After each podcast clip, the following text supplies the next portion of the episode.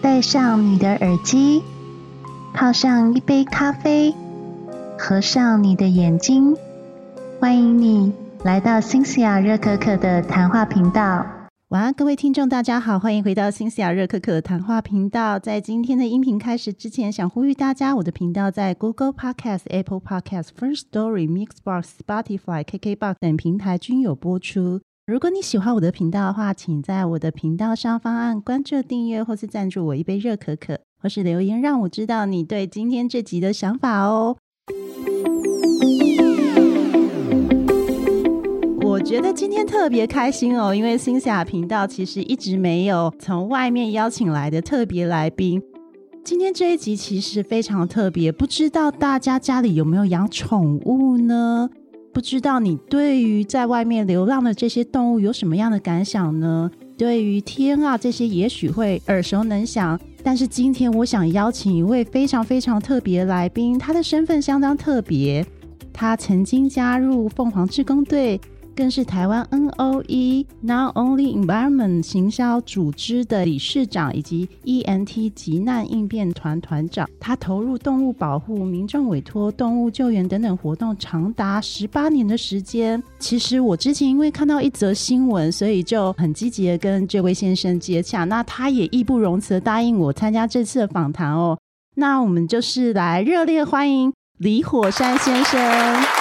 Hello，大家好，哎，谢谢雅好，那李火汉先生其实是我真的觉得非常敬仰一位大哥哦，因为他看起来虽然就是有点小小的凶神恶煞，但其实如果你去了解他脸书还有 IG 上面所 PO 的文章，你会发现他做事情非常的伟大，我必须要讲很伟大哦。所以其实我特别邀请他来跟大家说明一下他在做的事情，还有就是想让大家听他来分享 NOE 这个团体呢，其实大家听起来有点陌生哦。但是，就是想要透过这个节目跟大家介绍一下 NOE 到底是怎么样的，那我们请火山跟跟大家分享一下这个 NOE 这个团体，它目前从事的活动有哪些呢？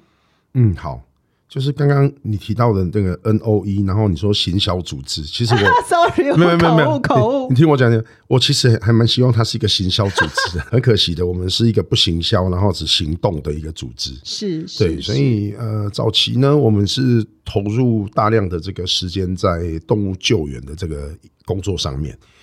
对，那因为呃，你说动物救援，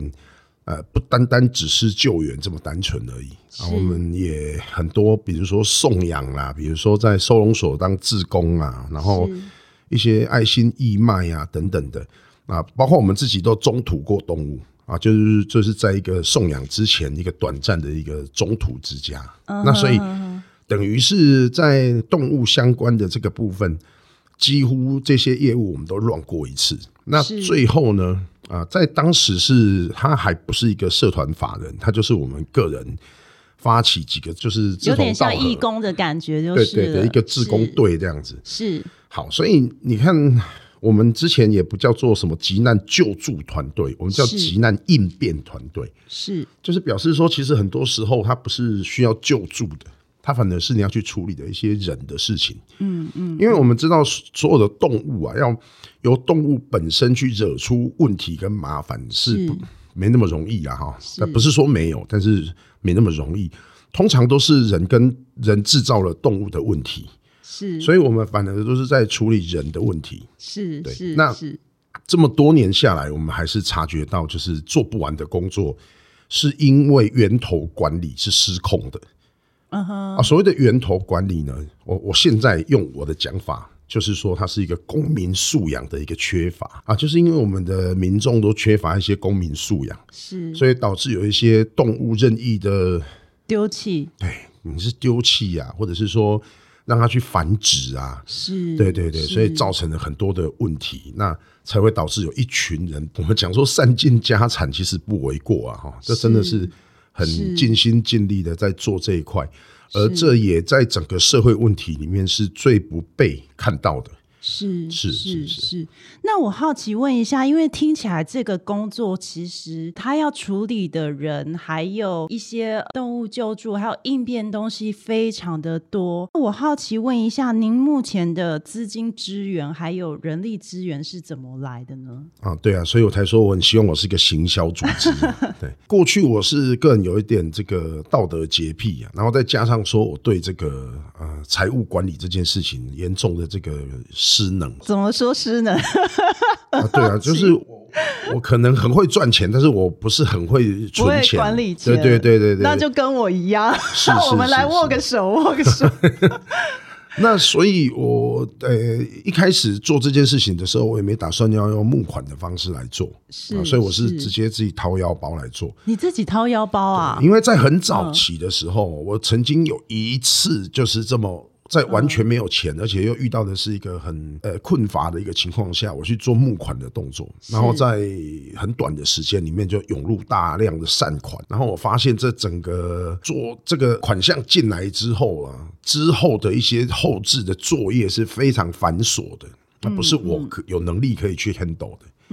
所以我就干脆不要再做这件事情。嗯嗯嗯，哦，因为要交代每一笔钱的这个对明细，呀、它啊，需要。透嗯明化。是，而且以前、呃，在还没有成立所谓的社团法人之前，嗯，你公开募款是违法的。嗯所以等于我们都是用什么帮忙啦，或者是大家尽一份心力的这样的一个，嗯就是啊呼吁的方式，让大家自动去捐款。是是是，那么你你呃拿这个十方财来做一件自己想做的事情，因为这是我想做的事情，嗯啊，那我个人后来就越来越没有办法，就深思熟虑之后决定。不要走这条路线，就是用募款的方式做。嗯，所以就那一次之后，我都完全不募款。嗯，哦，就到目前为止，我们动物救援或者是啊、相关案件的部分，我们都是不收钱、不收费，然后不募款这样子，所以民众是透过什么样的方式可以联络到你们？就是拜那个 脸书所示啊，就是所有的、哦对这些网络的社交平台啊，就是虽然是打开大家的眼界啦，也增加了我们的工作量这样。嗯，因为早期的时候只会从自己所属的一个县市，比如说我住台中，然后就是从台中这个地方，啊我、们周遭或者是朋友的口中，嗯，对，那可能是从路边开始，就是你就募集了，然后你就去做嗯了。可是，呃，慢慢的这个脸书的使用频繁之后，就会变成有很多人在网络上报案。嗯，对对对，所以我就是们。等于直接透过脸书，然后直接传给你说：“哎、火山哥，可不可以帮忙一下什么什么的？”对对这样对子对对，对可是这样，你会不会觉得你二十四小时都好像在 on call 一样？早期的时候确实是这样。我到现在还是晚上睡觉，手机是不关静音的。嗯，对，因为其实就很怕说，万一我们自己为了要偷懒一下，然后在那个过程里面，万一有一条生命因为就这没样了施救，对对对，所以只有跟我一起共事过的人，而且是长期很贴身的这样一起工作，他们才会知道。就像我女儿，她现在慢慢有在参与我的工作，她才会说啊，要不是她跟我一起做，他真不相信有人可以这么忙，对他就是他没有办法相信，他小时候都觉得说爸爸到底都跑去哪里了这样子。然后会有点不谅解你这样。呃，不到不谅解啦，他他还好，我的孩子就是还蛮谅解的，只是他不能理解说哪来那么多事情啊。那他现在真的是看我凌晨三点多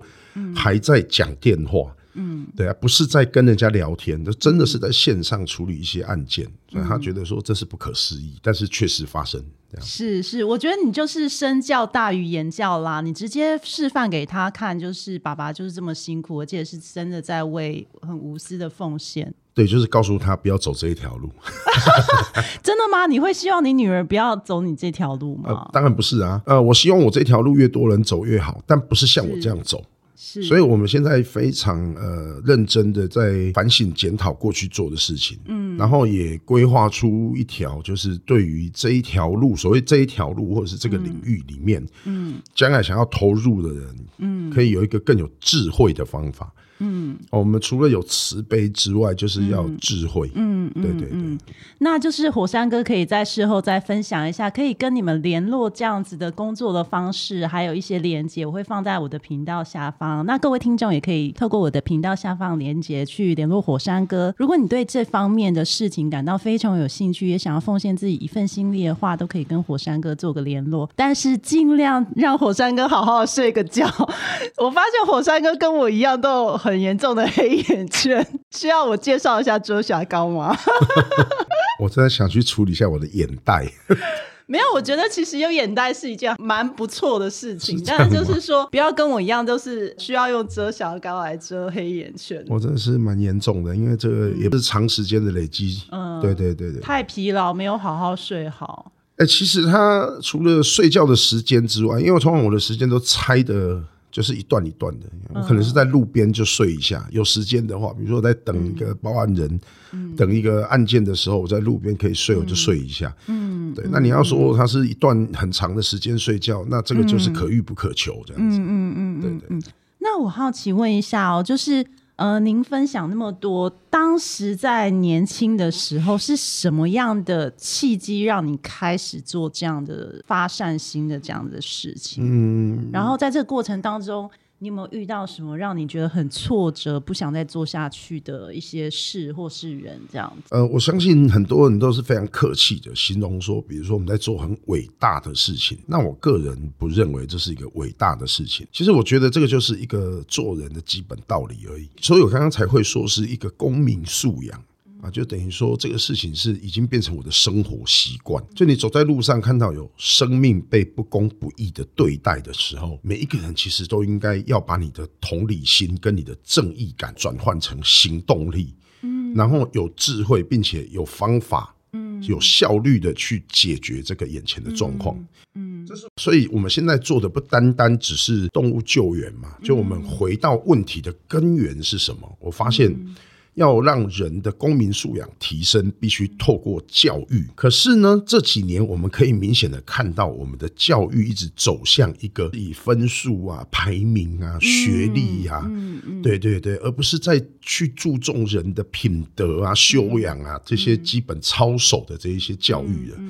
对，那我们现在等于是在做一个现在的教育体制不做，他不重视的。嗯，啊，因为这个事情也很吊诡，就是应该是家庭教育要发挥的功能，是，因为很忙的关系，爸爸妈妈希望他付钱让学校来教，嗯，但学校偏偏他都不应该去教这个事情的，嗯，啊，这是一个从小到大，你刚刚讲的身教嘛，刚开始的时候也是因为身教，就是我的爸爸会在路边捡尸，捡尸，哎不是在等一下夜要解店释一下捡尸的意思。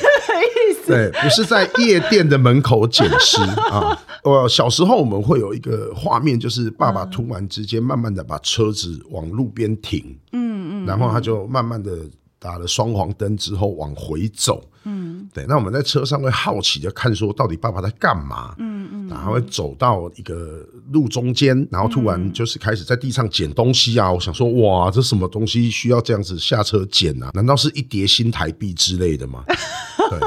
如果路边捡到一叠新台币，要小心哦，啊晚上是会有一位女生找你 。等一下，旁边就有人跳出来叫姐夫，是不 是？对对 对，好好，那他因为他捡的是这些动物的尸体啊，那他的论述也很简单哦。第一个就是说，我们家其实从小都有养动物，嗯、所以他觉得动物在路上死掉的时候啊，不忍见其死。嗯，死后还被不断的碾压，嗯，看得于心不忍，嗯啊。第二个是他觉得，如果用路人为了要闪躲这个尸体，嗯，而二次肇事的话，那这样子，他是不是他的这个动作可以避免掉这个用路人的这个、对肇事的这个危险、这个可风能险又？造成一些车祸啊什么对的对对，因为那个闪躲的时候，突然对一个急闪啊，或是一个急对刹、啊，对对的对确会，的确会，啊，所以 OK，我觉得这个讲法我们非常能接受。嗯、啊，所以从小我们就在路边捡尸，所以你爸爸不避讳说，比如说捡到的是猫的尸体或狗的尸体，他只要看到有类似的状况，他就会把它移走，这样只要还能移的啦，不要说扁扁的，已经跟柏油路融为一体的那一种哦，就基本上只要是整具的这样，他都会把它，嗯诶、他也没有那么好心，就是直接搬上车，他会把它移到安全岛，嗯或者是移到路边嗯嗯啊、就总之他不是在路上这样子。对对对对，那那有时候真的是不允许的情况下，嗯啊，他就会会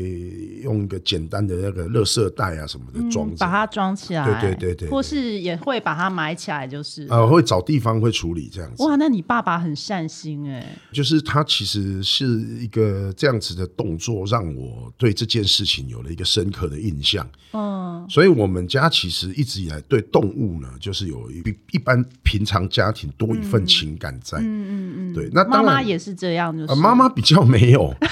妈妈觉得很可怕。我发现好像每个家庭的妈妈对于动物都会有一点点小小的敏感。那因为家务都是妈妈在做的，然后 对嗯动物会制造对一她些。想说对，搞琳娜还给我搞这麻烦然后家里碗都洗不完了，都不洗完跑去捡尸。 啊，所以呃，在这样的环境底下，我们对动物就有一些特殊的情感。对，那再来就是说，其实我做这件事情也没有什么伟大，我讲的说这是一个很自私的事情哦。嗯，那是因为我很年轻的时候我就当爸爸啊，所以我当我的小孩出生的那一天，我看着她，我想说，哇，这么漂亮的一个女孩子，啊，那他要在一个这么丑陋的一个社会成长，嗯，哦、确实我我我没有胡说嘛，哈我们这个社会就是越来越丑陋，嗯， 感觉小孩在这个环境长大很危险啦，对对对很容易对被对带坏，或是很容易走歪路。呃，甚至说会遇到坏人，哦，对我们就这样子去思考，对对对，因为我也没有办法照顾他一辈子，嗯，所以如果有一天他在这个人生路上，如果遇到需要帮忙的时候，嗯，会有人愿意发挥我刚刚讲的同理心跟正义感去嗯帮助他，那我是不是应该要先跳出来，成为一个这样的大人？嗯，所以就从那一天开始，我就开始思考啊，那我要先成为一个多管闲事的人。嗯，因为像我们这样的人，就是会在别人的眼中，啊，你得好霸雄言嘛。你敢可以关家的代际嘛，你才会在路上去管人家。这包括连我在路上看到有爸爸打小孩，但是他打的方式是不对的已，经对我来讲已经是造成伤害了、啊。这时候我也会很鸡婆的去干涉。你对啊有没有因此这样惹到一些麻烦，有啊有啊，就常常去警察局做笔录啊，然后都安全 safe？哎，没关系嘛， 告诉乃论嘛，就是他告我，我赔他这样子、啊。嗯嗯对啊，那这也不用说真的要去服刑或什么这样子的事情。当然，你说执行正义这件事情，必须要付出代价。嗯，这一点就是我们从很多电影啊，或者是我们从小到大看到的一些故事里面，都有在告诉我们说啊，你当然要付出代价。那么现在的人就是因为这个代价的关系，不愿意付出对正义的行为，对他觉得说我怕说何必？多管闲事还惹事上对对身。对对对对。对，我觉得我最佩服火山哥的事情就是。您刚刚举的例子，其实真的大家应该都会看到这类事情，就觉得啊，不关我的事情，我不想去管。但是我觉得，其实这社会真的缺乏这样的正义。其实，如果你放任这样的事情发生，可能那个小孩就被打死了，也不一定。类似这样的事情产生，所以至少我觉得大家如果担心说在身体上面，或是怕被告啊，或怎么样，那你至少可以打一通电话通知相关单位，请相关单位来处理。你可以用比较和平的方式来处理，也可以，或是你可以走过去很委婉跟对方讲说，你们之间是不是需要什么帮忙什么的？对，稍微这样讲一下，然后至少有了一个遗憾发生嘛。是，所以我常常打一个比喻啊，就是说你在一个呃，比如说火车车厢里面啊，你看，毕竟多年前在捷运有发生过很遗憾的事情哦。嗯，那所以车厢里面如果发现一个犯罪的事情在发生，啊，我们假设说用比较轻一点，不要说会死人这样子的，比如说有一个坏蛋正在性骚扰某一位女性这样子，嗯，对对对，那。请问，在这个情况下，你一个人要上前去阻止，第一个那个力量有限，再来你其实也会害怕担心。嗯，但如果是整个车厢的人都一起来做这件事的时候，嗯嗯，对我们讲那个风险也大家一起分摊了，嗯，而且团结的力量本来就是大的，嗯啊，所以是不是这样子，我们就可以避免一件遗憾的事情发生？是那很简单，怎么样让你去有这样的动力去做这样的事情？就像我讲的一样，你把那一个受害者的身份切换成你认识的人，嗯，甚至是你的兄弟姐妹，嗯啊、那你可以眼睁睁看着你的姐妹在被性骚扰，而你完全不做任何事吗？嗯，哦，当然这个就是所谓的关系主义啊，嗯，我们怎么样去调整，把路人的关系切换成怎么样同理成说，如果这是我的孩子，他遇到这样的状况，而整个车厢都没有人愿意帮助他，嗯，对你去试着想象那样子的一个社会是多可怕的社会，是，所以我我决定做这件事情，是因为我就很自私的想说，有一天我的孩子如果需要帮助的时候，所以我来成为一个这样子的人带头。嗯，那接下来抛砖引玉嘛，是吧？我们去影响身边的人，啊，甚至说像我们现在已经转做生命教育，嗯，我们每年在全台有一百五十场以上的讲座，哦，很多哎、很多很多啊，都是对一些就是偏向小学、高中生或是族呃群是，哪？嗯从国小一直到大学，甚至是社会人士，我们都接受这样子讲座的邀请，就包括说呃，有 YouTube 要 fit 我们啊，是有是像你们这样 Podcast 的这个这个是主持人愿意要跟我们聊聊天呐、因为是教育是无所不在的。是是呃，所以透过各种方法，啊比如说会有一些导演跑来找我拍纪录片呐、嗯，等等的啊，这些我个人认为，只要是一个意念的传达，都是一种教育的模式。是是是所以我会尝试用多元的方式来从事这个生命教育。是是是，了解了解。那我好奇问一下哦，其实大家也想知道你们参与的一些事件有哪些事件是大家比较耳熟能详？像我前阵子就是听说你有参与一个新店知名社区的一个虐猫事件嘛，你能跟大家说明一下这整个事件的起源来由，还有它的一些后续的一些处理状况吗？能跟大家分享一下吗？好，那所以你看，这个时候我们就开始想想象说，因为透过网络来报案这个事情很方便，是比如说我们刚刚讲的，他有同理心，他也有正义感，可是他可能缺乏那个处理事情的能力。了解，他在现场记录下来之后，然后在网络上让它发酵。啊，那就是我们讲的这些键盘正义啊，或者是这些乡民正义啊等等的哈。好 OK，就类似像这样的状况，我们接到的报案其实很多，是可能他看到了一个事情，他发觉了一件事情，然后他跑来跟我们讲，因为我没有能力处理，所以希望你们这个单位可不可以帮帮这些动物？是是。嗯那这次的案件就是有一个网络上面的一个报案，是对，那他本身呢，就是整个于是这个事件的一个参与者啊，因为他是受当事人的委托，他是受聘于他，他是他的员工哦，所以他是他的员工、啊、哦他就是等于说在这个地方发现了哇，这些动物怎么会这么惨？嗯，那很多人会去检讨说，那你为什么你是拿人家钱的，你为什么不把动物照顾好？嗯，而是去举发你的这个雇主。嗯，哦，这个是一个很大的问题，大家都会问的。但是我们来想象，我先跟大家解释一下了哈。第一个，他工作的时间是有限的，是啊，他的老板规定他在一个小时至一个半小时之内，嗯，只是把环境打扫好就好了，是再负责去换水、给饲料、清猫砂，是而他同时呢还要赶着去这个老板的公司里面。所以他不是单纯的只是一个猫的保姆啊，他说他是一个清洁人员，因为那个时间只允许他能做这样的事情而已。当然他去的时候有发现猫有很多状况，于是他向他的雇主反映说这些猫是不是应该就医？嗯，但他的雇主却回他，他说没有必要。嗯，啊，他可以处理，嗯，啊，他自己本身可以处理，甚至有一些很虚弱的。啊，他的雇主说啊，那就让他自然死亡淘汰掉就好了。哦，但是他雇主完全不提说要怎么让他自然死亡淘汰，反正就叫他不要管闲事的意思。对，那他也不能在雇主不允许的情况下自行去就医嘛，对不对？嗯啊，所以他毕竟有顾及到一些，第一个他的工作啊，第二个是他决定要收证，嗯，就他必须在这段时间里面收集足够的证据，才能可以去举发他这个雇主，所以他也是隐忍下来，继续在那个地方等于是卧底。然后在这段时间里面，他收集好呃证据之后，他就离职。嗯所以他离职之后就向我们通报，嗯所以我们才能够去查获这样的一个案件，嗯否则他关在一个大楼公寓里面，嗯一般来讲是很难很难去察觉的。对，是，所以你看这个通报人，他就是我刚刚讲的，他有同理心的，然后他也有正义感的，嗯哦，他也选择用一个他能够比较自保，但是又可是以帮助被害猫咪。是是是，所以我觉得不应该在这个时候去检讨，因为很多人会说，他也是个共犯啊，或者是说啊，会去说这个人很奇怪，为什么他不救？嗯，啊，他就是只负责报案而已，他为什么自己不救啊？他他是有他的，当然有他的条件限制，嗯，事情也不在你身上嘛，嗯，对，但所以。我常常会说，每个人的心中有一把尺，可是你不要拿来量别人。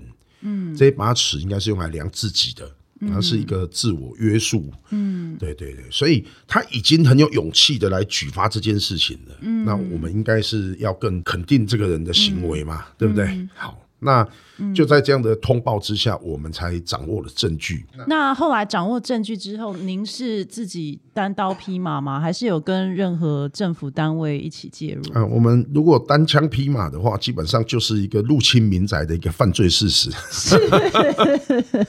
对，我们一定是知会了这个主管机关，嗯然后请他们就是呃找来当地情区一起协助这样子哦，啊，所以是依法就办啊，我们并没有一些违法的一些形式。嗯，对对对对。那么进入之后，果然看到的就像是他提供给我的证据一样。了解哦，。现场的状况是很糟糕的，猫的身体状况是很糟糕的。好，我在这边跟大家解释一下，你家里面养的宠物，只要它是你的宠物了哈，我们先用宠物，虽然我不喜欢宠物这个名词哈。嗯，好，那么。你养的这个动物生病或者是受伤，你不带它去就医啊，那这样子就是虐待动物。好，那我讲的当然不是那一种小伤小病，啊，比如说哦，我的猫就是啊、呃身上有一些这个湿疹啊、或者是什么的啊，那你我去看完医生之后，我自行给它涂药啊或什么的，当然这就是 OK 的嘛，嗯，啊，这可以接受可以理解的，嗯，你不带它去看医生，你用你自己的方法去处理它。啊，那如果说这只猫的状况有好转，那也就算了。那如果它因此恶化的话，啊，那这也是一种虐待。是，所以这事情其实有看动机的大小，嗯，啊，这动机出发点啊。所以如果说你这个人真的是没有钱，我就没有钱可以就医啊，嗯啊，那这样的情况下，可不可以就是给予宽容一点的？嗯对，所以其实法则有最低跟最高嘛，嗯，对对对。那第一个，它的猫的数量之多，啊再来它的病猫的数量之多。啊，那个的病的状况是现场就一只，因为不堪负荷就离世了，在我是们现场就就走掉了，是所以就表示说这是长期累积的，包括它冰箱里面还有已经离世的这些大体。天哪！它就冰在然后它都不冰箱处理，它就冰在冰啊、箱。他声称说他已经有约好了这个宠物殡葬业，但其实没有。我们事后其实有请县民，就是去帮忙打电话询问这个，所谓的他预约了这件事情，嗯，对，是没有的啊。就是宠物殡葬业者告诉我们的答案是没有，没有这个小姐没有跟我们预约，嗯，对，所以表示说这个人的心态到底是什么？对，很好奇耶，他的想法是什么？对，所以他的犯罪动机跟他的心态就成了我很想知道、很好奇。我在这么多年以来不断的在查办这些案件，我都很想知道每一个这个行为人他的心态跟他的犯罪动机是什么。嗯啊，我甚至就是因为这样去认真的上课，嗯，想要了解从心理学的角度也好啊，对，去去了解一下说，哎，这个人他犯罪的动机跟心态到底是什么？对对对，就这个现在这个案件的行为人，就是让我我非常不解。而且它不是一次养，对不对？它是陆续一直领养，对不对？呃，他不是领养，我合理怀疑他过去是一个繁殖业者，哦，他有没有这个繁殖买卖的这个登记证，我不晓得。嗯，他是不是合法的，我不晓得。但我合理的怀疑，这些是他以前的总公跟总母。哦，对，那你说你把它留下来没有繁殖了，因为它有结扎啊，这是很怪的哦。它有结扎就表示它没有在繁殖嘛，嗯，对。但是它你愿意中养它，我觉得也是一件好事。是但为什么会选择用这样子的方法去养它？这一点就是嗯很吊诡。嗯，对对对，所以其实到目前为止，我还是没有去搞清楚去它的犯知罪道他的动机心理状态到底是为了这些猫，因为没有使用的功能了，然后去养它们，还是说单纯是心理变态造成的？那真也的很有可难。能啊，因但那因为他在现场的态度很傲慢，你是说他的傲慢的方式是怎么样的傲慢？啊嗯他对所有人都很傲慢，就是他整个进来，第一个他不认为他有违法，所以他是住在那边的，没有没有没有，他根本就没有那个地方就不能住人啊，所以他等于是你们依法通报，然后他人到现场。对，那就是等你们就是警察请他到现场来说明嘛。嗯，现在这个状况很怪啊，他是一个专程租了一个房子，然后养了这些猫，他又不是很爱这些猫。从他对猫的反应，我们可以感觉得出来了哈。那很奇怪的是，他为什么要这样子去存放这些猫？我觉得他已经不是在养它了，因为他不爱它们。嗯啊，那么你你饲养的这个目的已经让我想不清，你可以送养给别人嘛，对不对？嗯，哦，你可以让它找到更好的家嘛。嗯，好，那你用这样的方式去养它，像集中营这样子管理它，然后你也不给予它该有的关心跟爱。嗯，哦，那这样子养它自己本身也不太爱去，爱去不去的什么？他说他一个礼拜去一次，但是没有人家讲说一个月去不到一次。嗯，那连房东要找他都不好找。对啊，所以就是他一直满嘴谎言，然后态态度傲慢的在现场，嗯，对，所以我才会啊，就是如果大家有看到那个影片这样子，我才有到最后有也不是说控制不了啦，就是说我就很生气，我气到不想控制，嗯，对我是一个精准的失控，对直接屌他。对我就受不了，因为现场都没有人你跟他讲什么，我想说哇，你这个人也太嚣张了，你在嚣张什么？那那些猫是品种猫还是就一般的？呃，里面只有一只是那种黑猫，就是看似米克斯，对，那其他都是品种猫。都是品种猫。对，而且有身价不菲的品种猫。我猜他可能是觉得它们还有利用价值，所以就养在那。据说，因为它本身是宠物产品相关业者，所以它其实它的猫都有拍成可爱的照片，嗯，之前都有宣传的时候使用过，嗯所以这可能就是我也不晓得，可能就是猫在界柬埔 寨，可以这样讲。猫界的柬埔寨被送到那个大楼的某一层以后就不见踪影了。对对，对就其实是一个非常诡异的一个一个案件啊呢。我个人认为，这种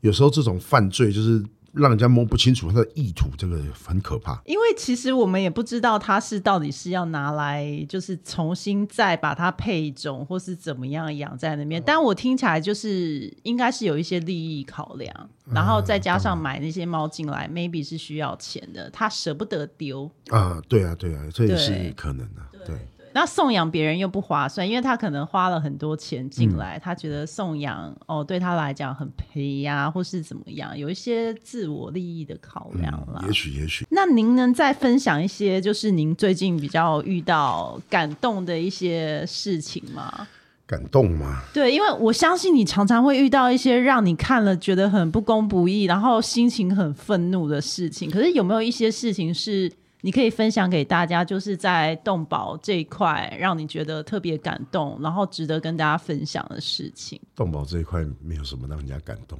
真的动保已经让人家失望，是不是？动保这一块真的是不要再失望，就阿弥陀佛了。呃，是对，是，很多人问我说，呃，动保意识抬头了这么多年，然后这个社会整个生态对于动保这个议题到底有没有真正的去改变这样子？是，是我觉得有啊，就是让爱动物的人增加，但是爱不等于尊重，爱跟喜欢是很主观、很个人的。是啊，可是尊重不一样，嗯，啊，你可以看到这些人可能爱，可是但是爱自己的，爱自己家的，呃他可能对于别的物种他就没有那么爱的时候，嗯，哎，反正为了想要保护自己爱的这个对象，他愿意去伤害其他的生命，这很可怕，嗯嗯，这很可怕。比如说会有一些街犬会去追一些街猫哦，会会会啊，甚至会去咬它们，会真的去会是真的是去伤害它们的，会会会，对，那这些爱猫人士呢，曾经就是这样发起了，就是就开始追杀这些接狗接狗，对，哦他们就是曾经在网络上面发起啊，用什么空气枪啊，用什么钉的这个铁钉的木棒啊，就是狼牙棒啊，这样可怕的东西去制作这些工具，想要去保护他们爱的猫。嗯，哎，这一点就让我觉得很奇怪。变成在以暴制暴了，哎、因为狗也是动物嘛。你你说以暴制暴，那是说它是一个暴哦。可是狗去追猫这件事情，你觉得是暴吗？这它应该是动物本能啦，它不是一个刻意去为恶的一个一对个行为嘛？对对啊，那你到底认不认识？嗯，好，那在我们再打个比方好了，就是说台湾喜欢跟爱这些动物，嗯，但他们是有特殊的一些个人偏爱的一些品种迷思，嗯嗯嗯，他就会在台湾饲养很多不适合在台湾饲养的动物、啊。我一讲我就得罪很多人了，嗯啊，所以我就不讲明这个品种啊。那你就想想看说这种狗呢，在零下二十度的一个状态。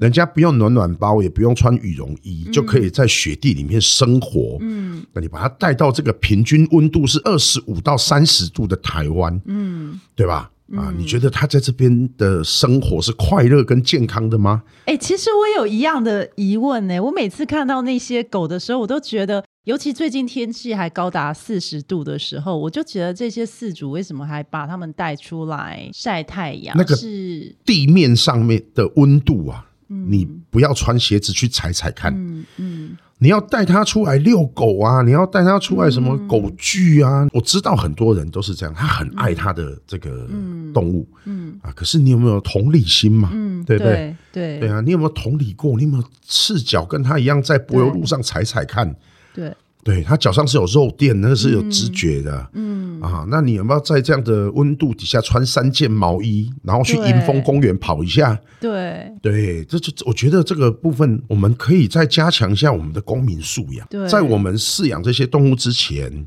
我们是不是应该要做更多的功课对啊？这是你的爱，你必须对你的爱负责。对对，那你的爱不要去造成别人的伤害。对那当你大量的去饲养这些品种动物的时候，相对的这个繁殖业者，嗯啊，因为市场的需求，就大量的繁殖这些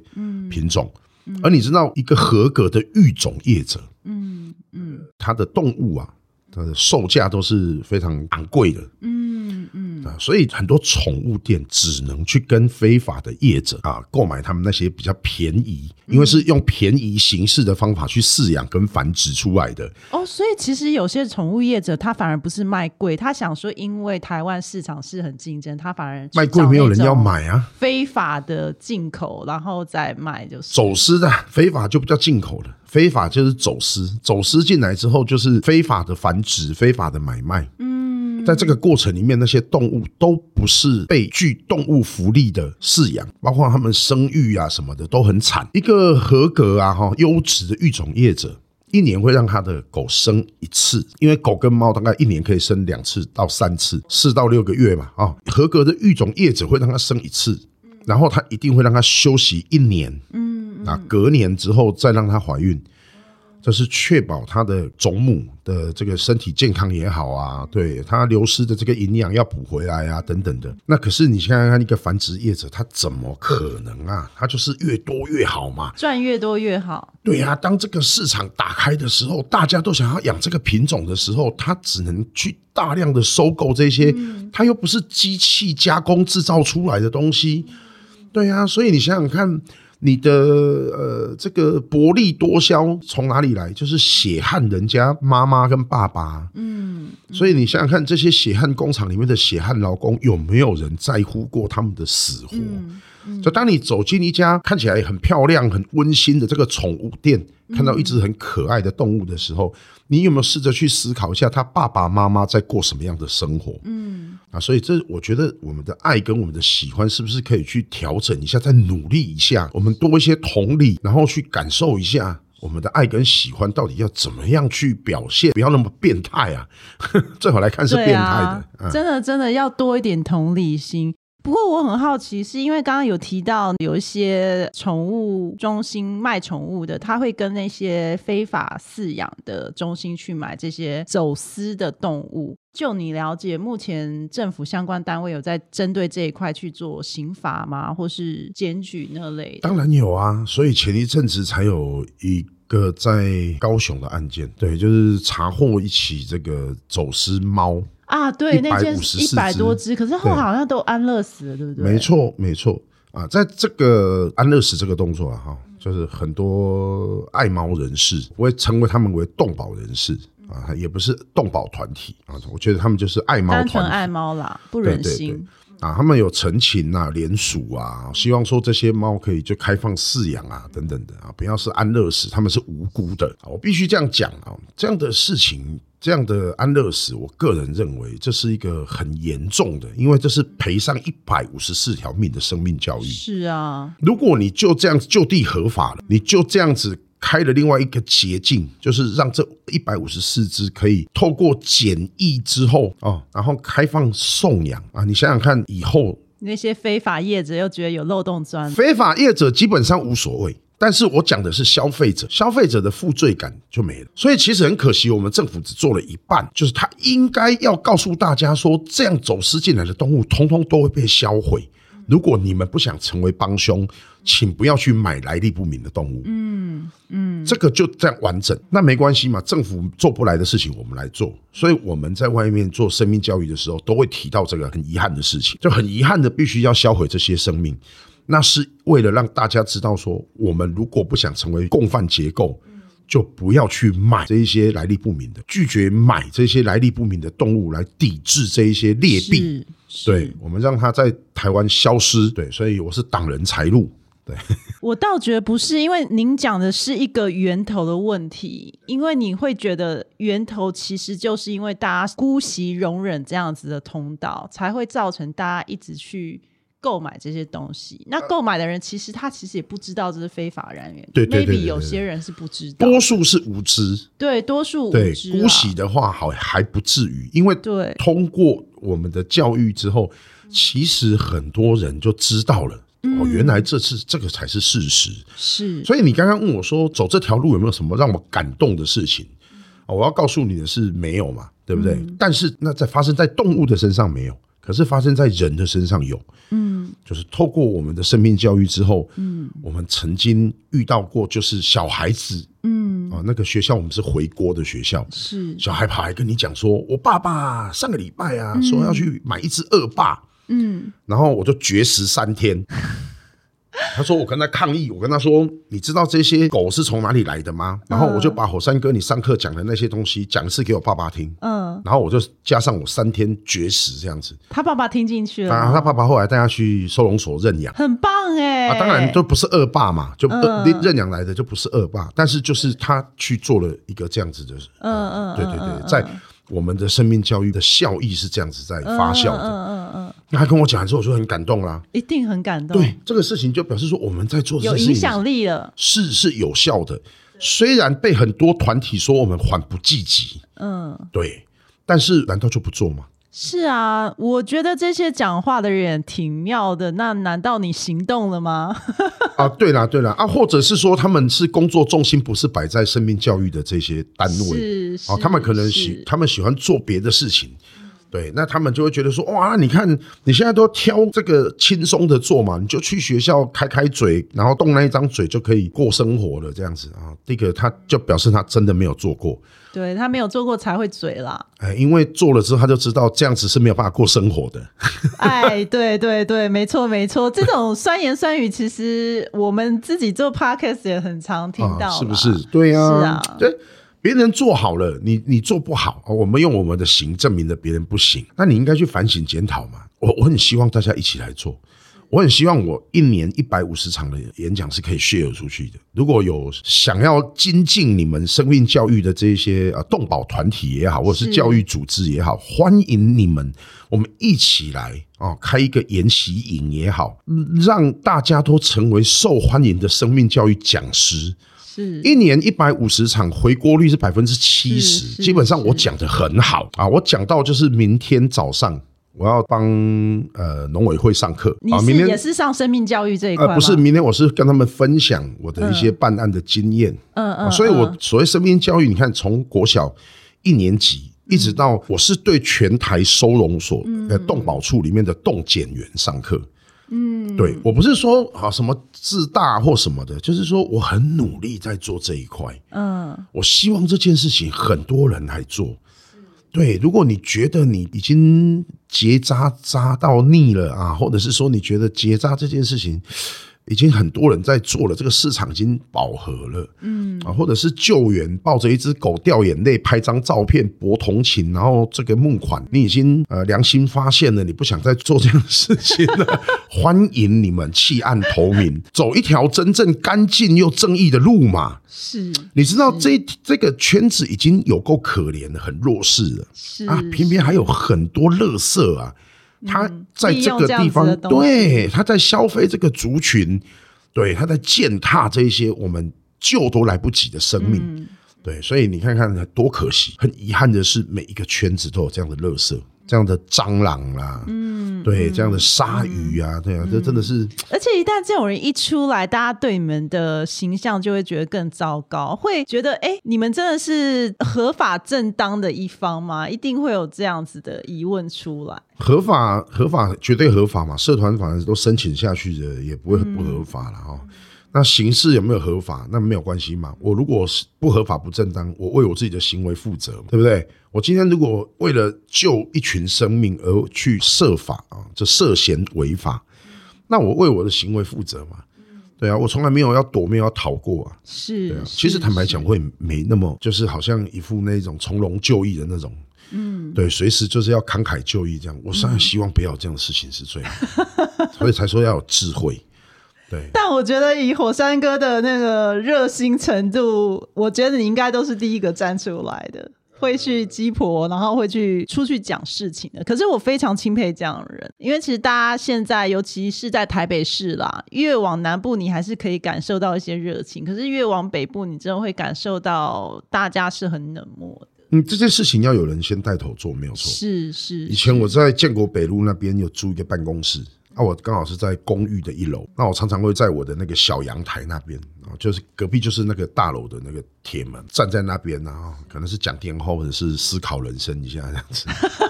对，那我在那边的时候，哎、就有那个上课上班的民众，同一栋的住户。那我都会主动跟人家打招呼。早上我就会说：“哎，早安呐、啊！哎呀，哎呀立贺立贺这样子。”大家一开始的时候都很害怕，哎，带着小孩都不回答，哎，照跟他不会的呀呢。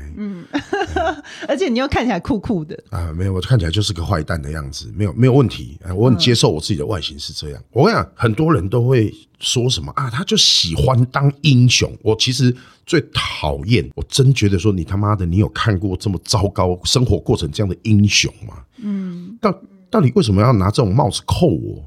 而且我从来都不觉得英雄是什么好的事情。哎、而且你注意看我刺青，你有没有看到我在左有手我臂上刺青正？想问您刺青的事情。对嘛？我吃着“恶人”两个字，我从来没有在手上吃英雄，啊那什么白痴啊！啊，所以我就觉得说，这种人一定是跟我很不熟，才会觉得我喜欢当英雄，嗯，好人呐、君子啦、英雄啦、头上那个帽子有多重、嗯，对不对？啊，我是绝对不会给自己惹这种麻烦、啊，所以我一看就不是什么好东西，没有问题。但像这样子的人，如果他都可以选择做对的事，那多励志啊！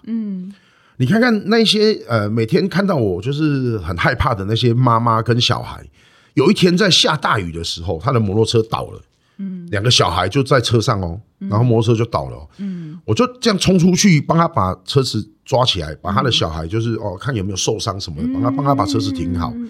从那一天开始，隔天他们看到我就会有没有跟叔叔说早，哎，就不一样了。改变对你的想法了。对，所以我们要带头去做嘛，不要去期待别人。所以那个破冰的动作，可不可以由我们开始？我觉得我可以。是是，打破那个以貌取人的那种错误观念。对，对对对，那你如果嫌这个社会没有温度，那你就要成为一个有温度的人。没错没错啊，保从护行自为己开始改变。对，你可以保护自己的前提之下去做这样的事情，没有问题。嗯对嗯嗯嗯，非常钦佩，非常钦佩。我个人真的是觉得，因为大家对于第一眼印象，常常就会决定他之后对这个人的评价。我觉得这样对那个人是非常非常不公平的。是啊，对对对，但是没办法嘛，就像我讲的，社会险恶嘛，所以我们其实我们的师长都一直不断的教育我们，嗯、就先用视觉去做一个判断，对，但是我们更希望可以用心啊，那就是在这个外表没办法，很多人就是长这样，像我就算不刺青，看起来也很可怕，对。啊这倒个是是不会，倒是不会。其实我越看您越亲切，说真的，啊，所以嘛，就是接触之后，你才会去了解说，哎、这个人他的谈吐也好，或者是说，哎、这个人他的个性也好，所以很多人都会觉得说我我是要相处过后才会，嗯，可以可以慢慢喜欢的人。对对对，那我觉得这也很好。这个社会世界是多元，我们应该让自己的心胸更开阔，我们可以去包容很多元的一些事情，当然是小心翼翼啦。对，不要搞到最后变成神经兮兮，嗯，或者是干脆就把自己封闭起来，嗯嗯嗯，对对对对，也想问一下，因为台湾很多人买宠物啊，或是怎样，除了你刚刚提到他买宠物，他是有点没有同理心，比如说买一只很多毛的狗，然后让它在很热天走路或怎样。那你自己对于比如说网络上有一些所谓爱猫爱狗人士，我们不要说他是动保团体啦，您您刚刚提到的。他们有时候会呼吁领养大于购买，那你自己对于这句话有什么样的自我定义？领养大于购买这个已经是改过的啊，这个版本很好啊，嗯啊，因为它是用大于嘛，嗯、啊，早期的时候是用代替嘛，领养代替购买嘛，嗯，那你说这个东西，你说好不好？口号就随便人家喊的啊，嗯，有有人跟我问过说，你觉得这句话是不是一种情感勒索或是情绪勒索？我觉得说是也不错啊，对啊，因为这个目前的状况是生病的状况，所以你必须要下一些重药。所以你说他即便是有一些情绪勒索的这个字眼上面啊，哈，好像有这种意味在，但也是为了要挽救这个已经坏掉的局面嘛。好，所以这是不得已的情况下。那你说，呃，领养当然是最好的选择。啊，你领养不会比较花比较少的钱哦。嗯嗯，很多人觉得说领养就不用花钱嘛，不是，因为你领养回来的狗可能会有的问题，你的猫狗会有一些问题，会有一些状况，你可能要花钱去治疗它啊，甚至说你领养回来的狗啊不是那么的乖，因为它以前跟你不认识嘛，对，那你要重新跟它培养感情，它也不是你从小养的，所以你必须花更多的耐心，所以你投注大量的时间，然后可能财力，对，然后去跟它建立一个新的关系。但你有没有想过，你是救它一命？是是是，对不对？那你去购买，你要从小养，那你去购买的话，那你是在害人家的父母亲。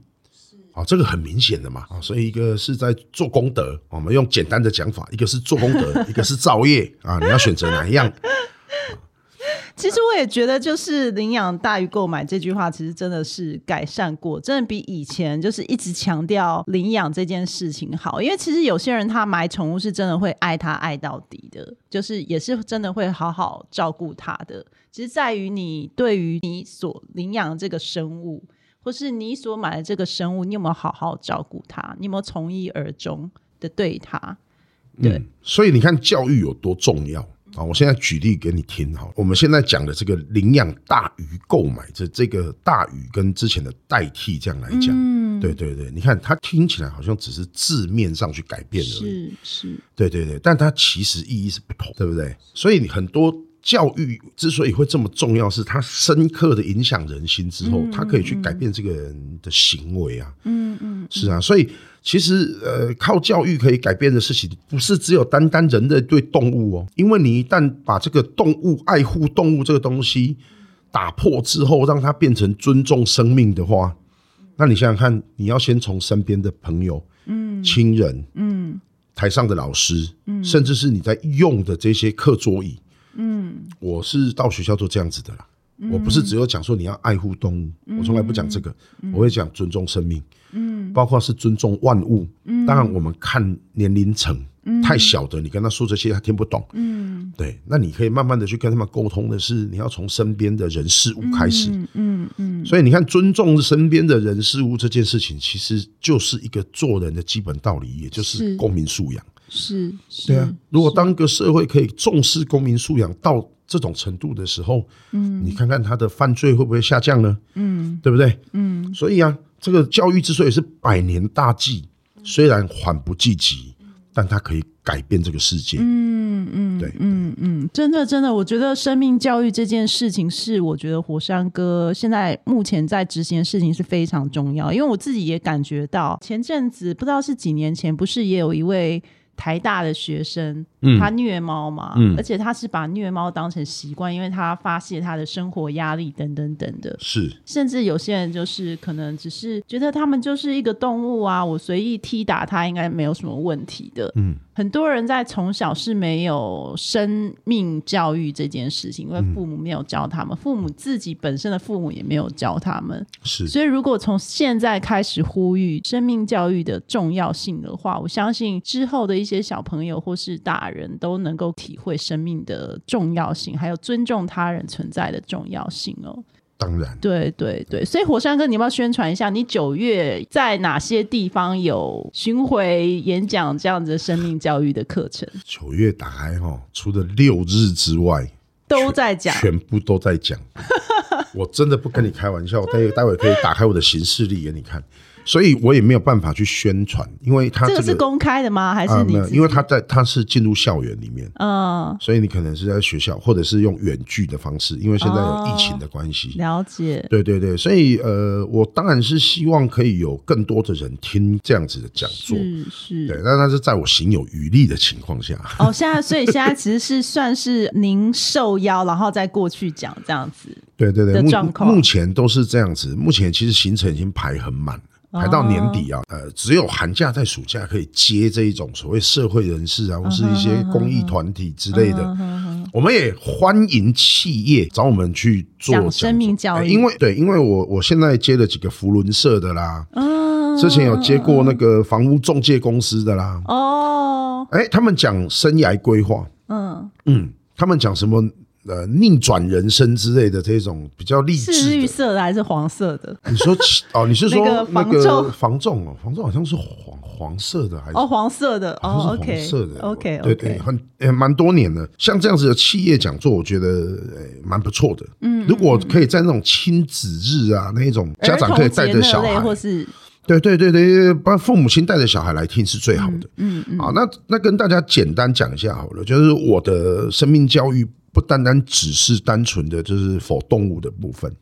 包括我们有反霸凌，学校的反霸嗯凌，职场的反霸凌也可以啊。然后我们有教师版的反霸凌，啊还有教师版的反霸凌，就是教老师怎么样面对校园霸凌这样的 事情。哦，或是遇到野兽家长的时候，对对对对对，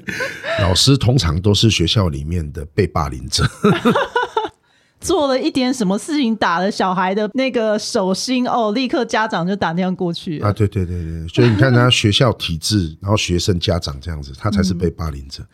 然后比如说什么毒品防治、嗯是自杀防治、是，生涯规划，是甚至有办过亲子教养。嗯，我跟老师跟呃家长座谈，就是亲子教养有妙方、呃因为小孩不听他们的，小孩说你你为什么不跟峰哥一样啊？以前有一群人会叫我峰哥嘛哈，或是你为什么不跟火山哥一样，这样跟我们好好讲话？嗯，哦，所以家长很好奇火山哥是谁，所以学校就帮我安排了一个亲子教养有妙方，嗯，对，甚至我还讲性平，嗯，然后讲啊、有一有一次有一场叫做与青少年谈性说爱，嗯，包括性教育这件事情上面啊、家长怎么跟他你的小孩，跟小孩沟通对性对教育对这对件对事对情，对对对，哦，所以家长也会到场，是不是？哎，对对，他们安排的时候是这样安排的，那这些主题是您定的，还是学校要求你要讲？哎，不，是这些荒谬的讲题都是学校突然之间突发奇想。对，所以是学校要求的嘛？对，然后他他开启了之后，我就 开始，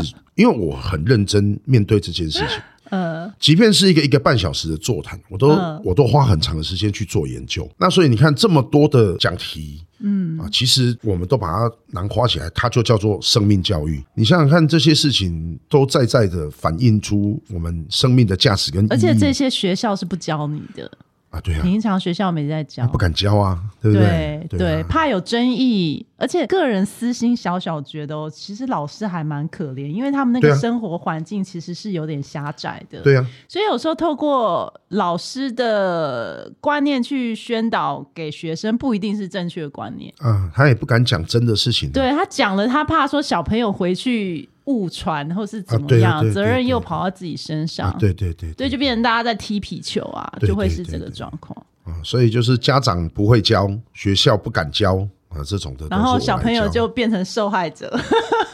对，那你看你要期待这个社会可以变得多好，对啊，对吧？对不过我觉得就是火山锅做这件事情，算是生命的一线曙光。我为什么这样讲？因为其实我觉得不只是老师啦，家长自己在教养小孩的时候，现在很多小孩的父母都叫 Siri。嗯嗯，很多家长自己也要检讨一下，虽然说现在生活越来越困难，都是双薪家庭哦，可是很多家长其实没有时间去照顾自己的小孩，但是那个没有时间是真的没时间，还是找借口，还是你就是把小孩丢给手机处理了？这些真的都是一些隐忧哎，尤其是现在小孩真的就是抱着手机，抱着电脑，嗯。那久而久之，他们就忘记怎么跟人家沟通了。甚至你跟他沟通生命教育，他还会跟你说：“我学这些东西干嘛？”嗯，对啊，对，很多这种小朋友啊，对啊，所以有人愿意站出来做这件事情，然后也有学校这个管道意识到这件事情有多重要，我觉得是一个曙光哎、哎，对啊，所以我感谢那些愿意回国的学校，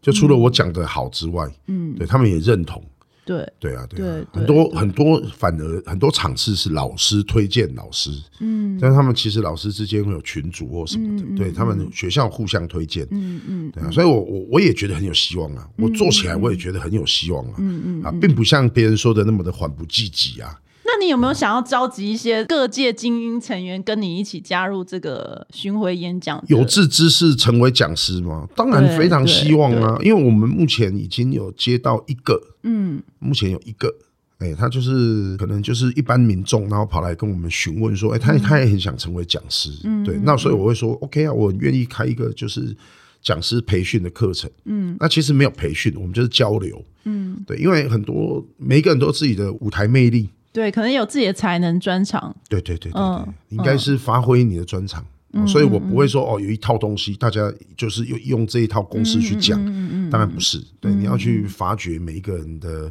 特色，然后让他去是发挥他的这个热度。是对对对是是，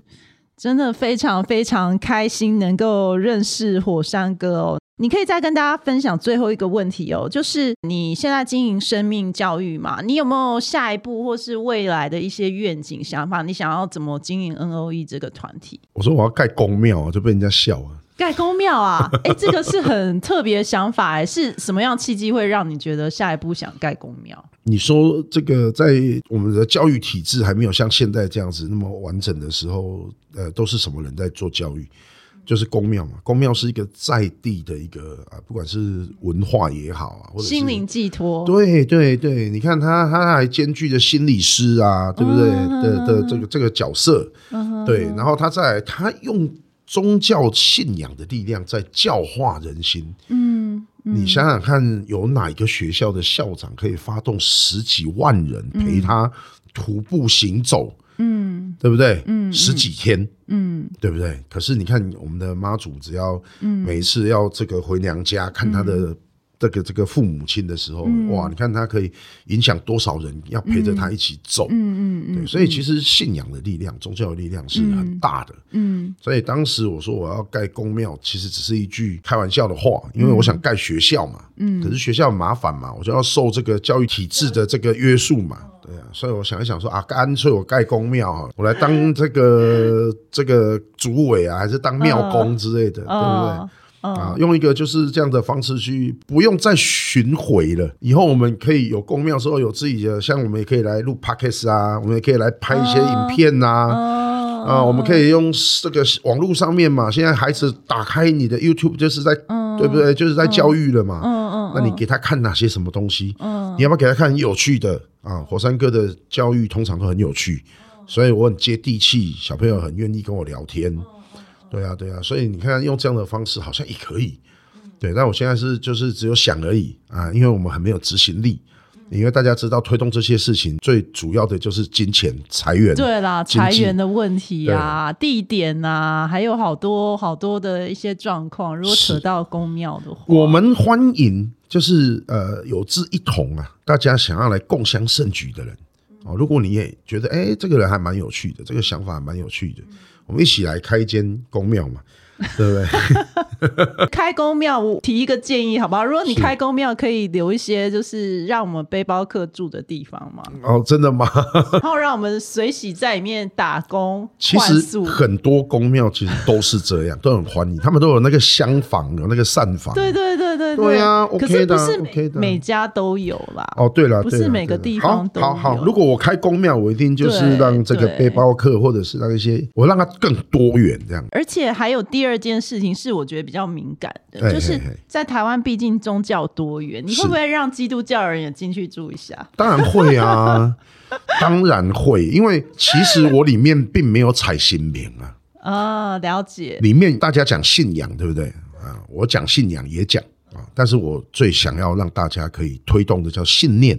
嗯、信仰跟信念，我们要让自己是拥有这个信仰的，啊是也要让自己是拥有信念的。是是对，这样活着你才不会没有方向。是是是是，希望就是做这件事情能够成功啦。因为其实只要牵扯到宗教，就会是有一些比较敏感的事情。哦，不会不会，对不会对不会对，嗯我们不是狭义的那种，我们是很广义的。对对对对，呃，像我住在天母嘛，然后我们那边就是有一位有颜色的宗教，就是会一是直周末聚集在那边，有颜色的宗教听起来啊，因为他的教徒太多了，嗯，所以我嗯不方便在 OK，OK，OK，节目上不不不讲。不千万不要讲。对对对对，我暗示你应该懂啦，我懂我懂对我懂对，就对那个师傅有我知道他我自知己道某个名牌车的那一是种是是，对我懂对我对懂，一对听就知道，太明显了，你可对以对了。对对对对对对对。如果说宗教要做成那样的话，我就会比较不支持，哦但我我不会是非常支持以信念为主的是那个是就是会很是，棒。所以我可以呃修饰它一下，精更精准的是一个道场，嗯嗯一个一个道场文化，嗯嗯，这是一个讲述道理的一个地方嗯嗯，这是一个呃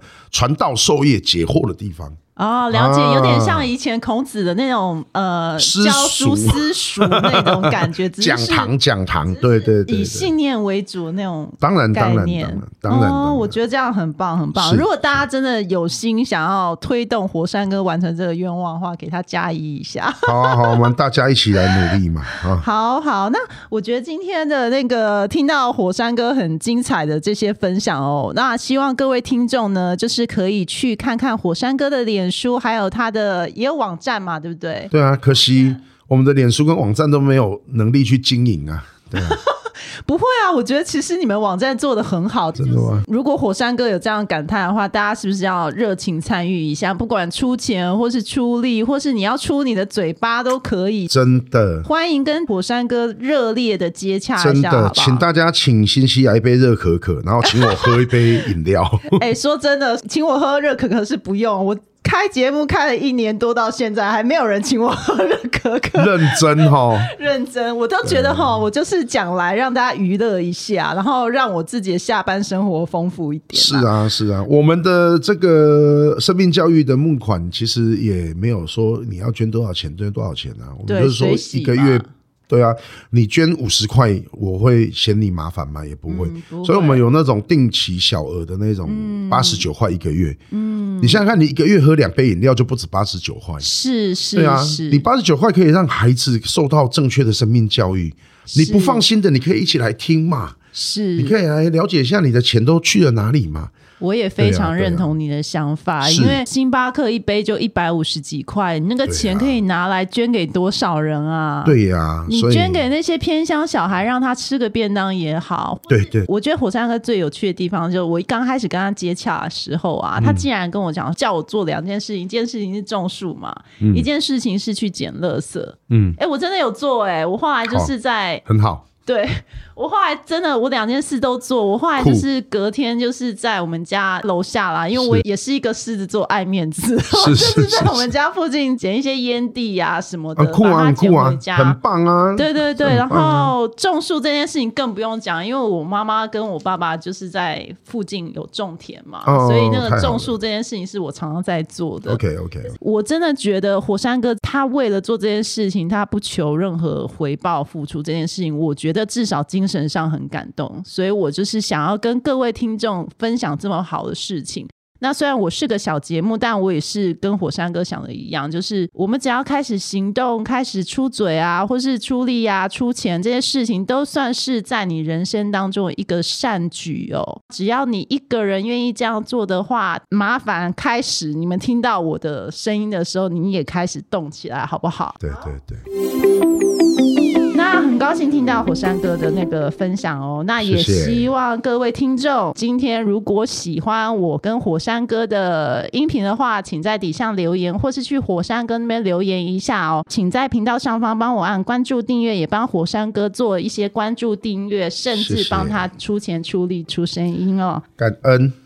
今天很开心跟火山哥认识，啊， 我很高兴认识。那今天的音频就分享到这边啦。好的，下一集新霞热可可会在分享最新的书籍，九月书籍会在我 IG 上面播出哦，敬请期待吧，大家拜拜喽！好，拜拜。喜欢今天的收听吗？欢迎你在新西亚热可可频道上方按订阅、关注或是赞助我一杯热可可。如果有新的节目，就会及时通知你哦。让我们下集见，拜拜。